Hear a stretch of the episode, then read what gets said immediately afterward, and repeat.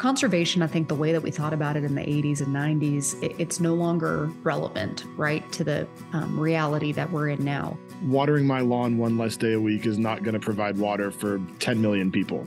Exactly. That's that's the perfect way to think about it. Exactly. I just want to clarify. Sarah Schlesinger, the CEO of the Texas Water Foundation, isn't telling you not to make an attempt to conserve water at home. There are plenty of benefits to it, including a lower water bill.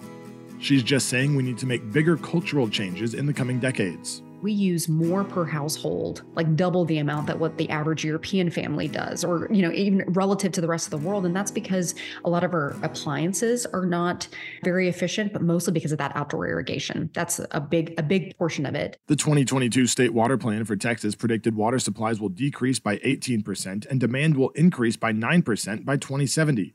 In that same time frame, Texas's population could grow to 51 million people. That's up from the 30 million we have today.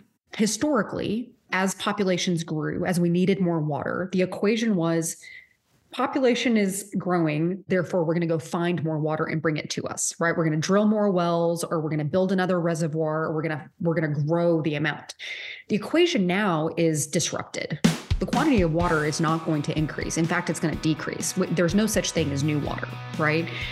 But there are better ways to use it.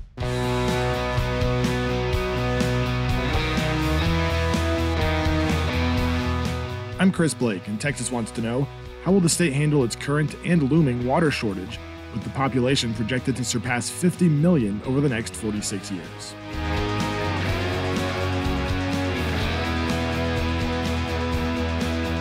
Why is Texas experiencing a water shortage right now? Basically, we are in constant fight to try to meet demand. That's Fouad Jaber. He's a professor and an extension specialist with Texas A&M AgriLife Extension. We have an increasing population growth. And so every day more people come in, more more water is needed, but the sources are finite, especially in North Texas, because we're completely based on surface water in, in North Texas. Back to Schlesinger, who we heard from off the top. There's a couple of different factors. Um, the first is that Texas has always had prolonged drought that's punctuated by disastrous flood. So our history has always been based in having these really dramatic climate cycles. Well, we've had an ongoing drought um, here, especially down into the hill country, uh, parts of South Texas. Even the Panhandle was in a drought. Dan Brounoff is the chief meteorologist at News Radio 1080 KRLD in Dallas Fort Worth. Of course, we had the second hottest summer ever recorded in the states here, uh, and up second warmest year across much of the state as far as temperatures go. So, um, when there's warm temperatures and there's no rain, it just makes the drought worse and worse. But the hill country has been taking the brunt of it here over the at least the past two years. What's different is that we've got population projections that are not just really, really high, right? A 70% population growth over the next 50 years, but where those people are moving has changed dramatically than where they used to move in the past. So now we've got a quickly urbanizing state. Most of them are going into what we refer to sometimes as the Texas Triangle. So between Dallas, Houston, and the Austin San Antonio Triangle, and then really along that I 35 corridor. So it means that where people are moving, that 70% population is going to require more water in those urban growth corridors. According to the Texas Demographic Center, nearly 70% of the state's population lives in the Dallas, Fort Worth, Austin, San Antonio, or Houston areas. Meanwhile, people are moving away from West Texas and the Gulf Coast, with the exception of Houston. First of all, how do we manage water now? And secondly, how does that need to change over the next 30, 40 years to make sure these projections are accurate? Water use in the state is, is basically irrigation, and drinking water, municipal water, we call it, which is industrial. There's mining and there's the livestock. This is what they divided into all these five. I think all these uses are low except for the main two are municipal and irrigation.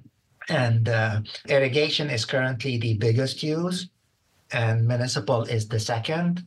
But by 2050 to 2060, irrigation is is uh, municipal water use is expected to exceed irrigation, right? And so so really looking at irrigation and water use is going to be the biggest two places where we can make a difference. Jaber says it's unlikely we will see much of a decrease in water used for irrigation, growing crops in East Texas and in the Panhandle, so that leaves municipal water. Municipal, on the other hand, is completely out of control. So basically, if you think about your neighbors, if you live in a house, not an apartment, everybody has turf grass, and the, the irrigation of your uh, lawn is not technically regulated, right? It's you. You turn it on, you turn it off. And so you have a lot of people who 99% of these people have never studied irrigation in their life. And they think the more water, the greener it is, right? And and you know the, the greener it is is is a question right there. Like why do you want it that green and that lush? which results in more mowing. But at the same time, uh, when they put that much water, they don't realize that some of that water goes as runoff and is wasted. A lot of it doesn't stay if you water too much, and water could infiltrate. And so it's not really benefiting your turf grass. Most cities have restrictions on how many days a week residents can water or at what time of day. But Jaber says even that is excessive. You really don't need to water twice a week uh, even in in the hot uh, in hot August, probably once a week is plenty. And when it's a little bit cooler in the earlier part of the summer or in September, you know, once every two weeks sometimes is plenty, depending on how much rainfall we get. So there's a lot of potential of conservation in turf grass. So you're saying I could mow my lawn less and pay less on my water bill? That's right. That's right.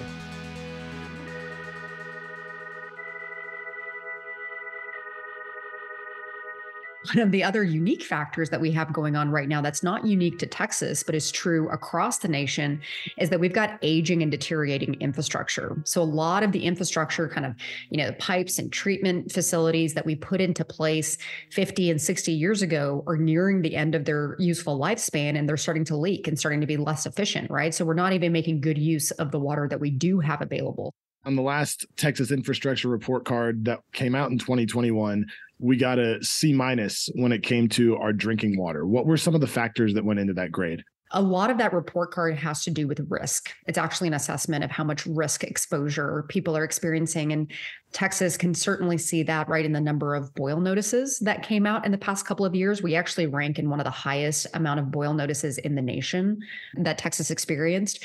And a lot of that is because of that aging infrastructure. In 2022, there were roughly 3,000 water boil notices issued across the state. According to the American Society of Civil Engineers, that's up from 1,500 in 2015 and 650 in 2008.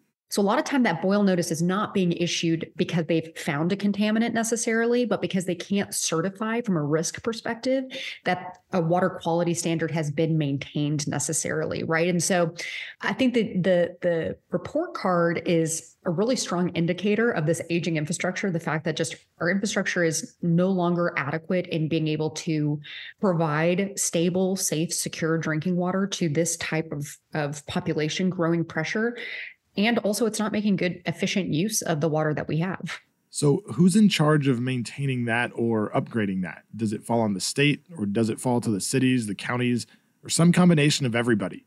Yeah, it's a really good question. It's not very straightforward. It's part of the mystery and challenge of how water infrastructure is funded in the United States and in Texas. And so, for the most part, water infrastructure is funded by the ratepayer, by people like you and I through our water bill, right? So, when we pay our water bill, what you're really paying for is the maintenance of your water infrastructure. I know my water bill more than doubles in the summer. All that apparently unnecessary watering that Jaber was talking about for the most part, because infrastructure has become so expensive to build, right? Our rates are no longer sufficient to pay down these huge loans that we have to take out, right? And so that's one of the big conversations that's been happening in Texas through the past legislative session and also on a national scale is hey, y'all, in the past, the way that we built all these dams and reservoirs were through these large federal loans and grants, right? And there are less and less grants available, particularly for small, smaller rural communities, right? So if you have a ratepayer base that's smaller and their affordability levels are, are lower, they're going to be less able to apply for a big desalination plant, for example, right? As their water becomes more scarce. And so we've got a really interesting conflict right now of an economies of scale model, right? Of how, how do you fund water infrastructure in the way that it needs to be funded without making it unaffordable for an average ratepayer? And what role should the state have in providing loans and grants, particularly when you have an economically distressed or vulnerable community as well?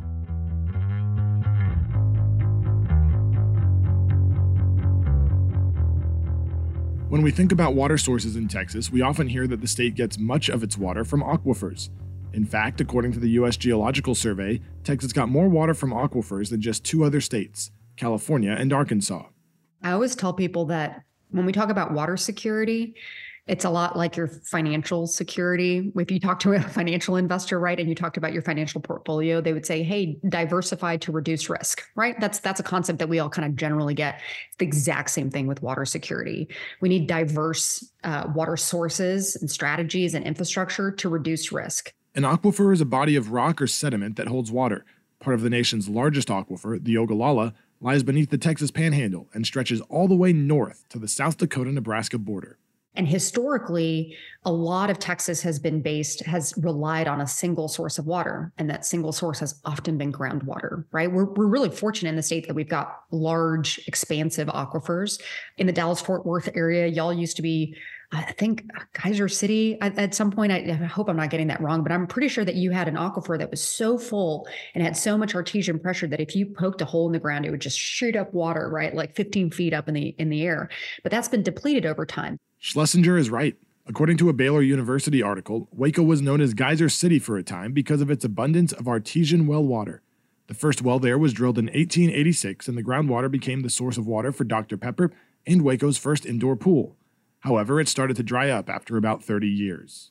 I think overall, big picture, Texas's water budget, to use a financial term, I think over 60% of it comes from groundwater still right? And most of that is going to be in rural Texas, but in some cases like San Antonio still uses a big portion is is is groundwater, but they've also mixed it now with brackish uh, water, so kind of closer to desalination, aquifer storage and recovery, reuse where you're reusing, retreating the water that you have as well.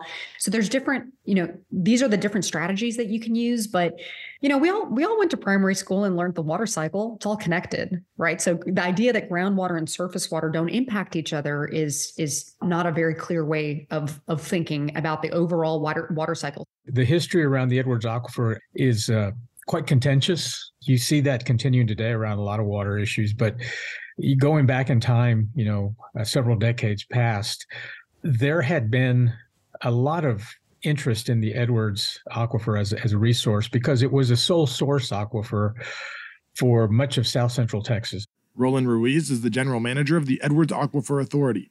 The Edwards Aquifer is under much of West Texas, with its southeastern edge dipping into the Texas Hill Country near San Antonio. And when I say sole source, uh, that's a designation that the federal government would give an aquifer when it was deemed to be the only source of viable water supply for a particular region. And and the Edwards was that for the greater San Antonio and surrounding area region. Things started to get really interesting uh, as you move into the 1980s with growth that came to this region.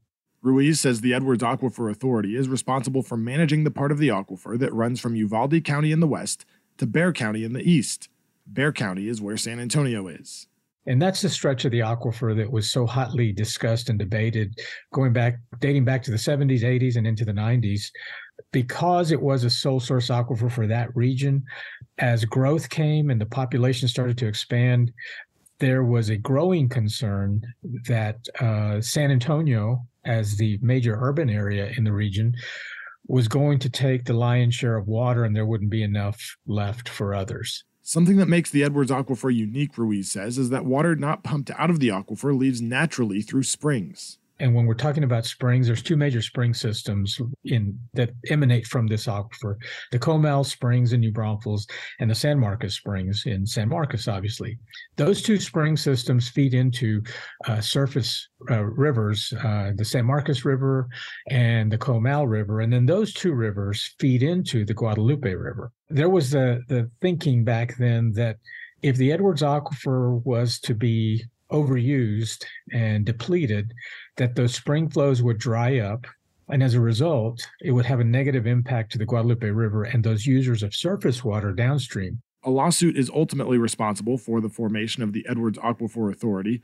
In 1991, the Sierra Club sued those regulating the aquifer, saying it was harming protected species downstream. A federal judge agreed and gave the Texas legislature a chance to establish its own regulatory body. It became the Edwards Aquifer Authority.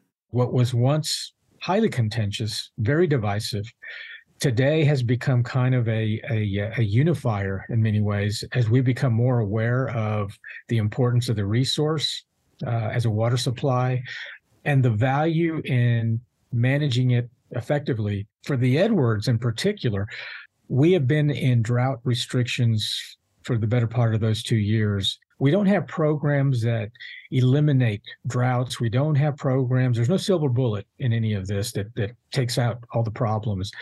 We simply manage through droughts to get to the next rainy season. And then we manage from drought to drought. And we know that's the reality. That's been the history that we've seen uh, in the records and the documentation of, of, weather patterns for, for, for this part of the, of the state. I'm curious, is there a formula where X amount of rainfall equals X amount of water going back into the aquifer, or is it not that black and white? it's it, i don't think you could say there's a formula and and the reason i say that is because weather guys are going to love this answer because i think they'd probably be happy to use it too. It depends. Our answer is always it depends. I think dan brounoff who we heard from earlier would appreciate that so it depends where the rain where, where the rain falls within the region. You know it depends does it fall in what we would call the watershed to the aquifer? And for us it's really the texas hill country if you think about the Texas Hill Country, it's hilly. It's it's really kind of a rocky terrain. The elevation is higher than it is down here in San Antonio. And what what happens is when it rains up that way, water collects and it and it comes downstream in, in surface streams and uh, creeks. And as it makes its way down towards us, some of that water is lost in the rivers and streams because it's it's escaping to the subsurface, and that subsurface is basically the Edwards Aquifer. If you paid close attention to Ruiz earlier, you heard him mention the Comal and Guadalupe rivers. And if you've lived in Texas for any length of time, there's a good chance you've sat in an inner tube with a beverage of your choice and floated one of those rivers for hours. And there's a lot of recreation, there's a lot of tourism that's based on on on these these water features. And so it's really critical. I mean, maintaining the Edwards in a way that's that's healthy and viable, it means that you're cutting across the entire spectrum of of the uh, economic well-being for for this for this region. You're impacting farmers to the west. You're impacting the urban center for the region, which is San Antonio and its growth uh, with its its corporate base, and then you're impacting the recreational tourism that occurs to the east of us. And so there's something for everyone. There's an interest for everyone in this resource. Everyone's interest is slightly different, but in the end, a healthy, viable Edwards is is good for everyone.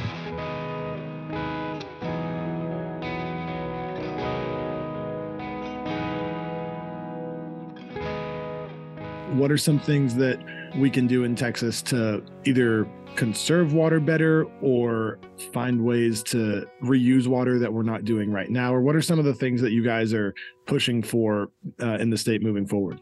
I think one of the big, big efforts that just occurred through the, the last legislative session and through this latest round of constitutional amendments is to create a new fund, a Texas Water Fund, that provides an additional $1 billion towards this water infrastructure for new water supply to address that aging infrastructure. But as a state, I think the big question moving forward is going to be making sure that we're investing in in that infrastructure so that we're not losing water in the ground, right? Because as you have that aging infrastructure, that's what's happening. In some cases, 20%, 30%, 40% of the water is being lost out of cracked aging infrastructure. And that's that's not efficient, but it takes a lot of investment, right? And and I think that we're going to be called as a state to to really reconsider how it is that we're developing, right? And all this population growth, a lot of it is occurring in the peri-urban area, so just outside of the city. In the last Texas legislative session in 2023, the Texas Water Foundation worked to establish the House Water Caucus.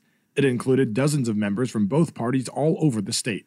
I think it's also a signal, frankly, the fact that there aren't very many topics that legislators get to work on anymore that are really bipartisan and really about some of these fundamental things, right? And water is one of those fundamental things that doesn't get a lot of media attention because it's not time bound, right? There's there's rarely, unless it's a winter storm Uri and half the state is without water, or there's rarely a dramatic flare that makes people pay attention to the fact that this is a slow boiling, unintended crisis that we all need to be involved in. Lawmakers can change policies and explore new ways to import water to Texas, but there's at least one thing they can't legislate the weather.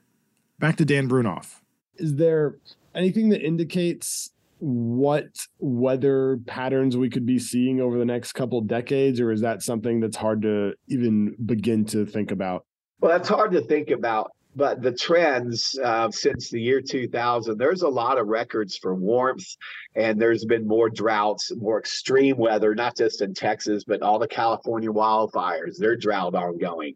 Um, and you look back at a lot of the climatological stats especially for precipitation and temperature extremes especially warmth a lot of these records have been since 2000 we're trending warmer and drier in areas of the country but we don't know if the Earth's temperature rises two degrees, okay, which is significant over the next 50 years, um, and the polar ice uh, caps start melting more, sea level sea levels will rise, but that's salt water. Really can't do anything with that. But what we don't know, the unknown question is when we have a two to three degree temperature rise in the next 100, 200 years, will the deserts turn into rainforests, right? Because thunderstorms need heat, right? And and with with more intense heat, areas that are normally dry could become wetter, and areas that are wetter could become drier. That's the stuff we don't know because we're messing with the atmosphere. Okay, and the atmosphere is going to do what it wants to do. To tell you exactly what's going to happen in 50 years from now, uh, where the droughts are going to be, it's virtually impossible.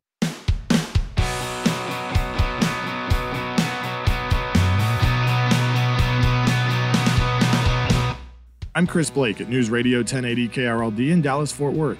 Thanks for joining me for Texas Wants to Know. If you like the show, please give us a rating and a review wherever you listen to podcasts. I wrote, edited, and produced this episode with editorial support from Cooper Malm and original music by Michael Eisenstein.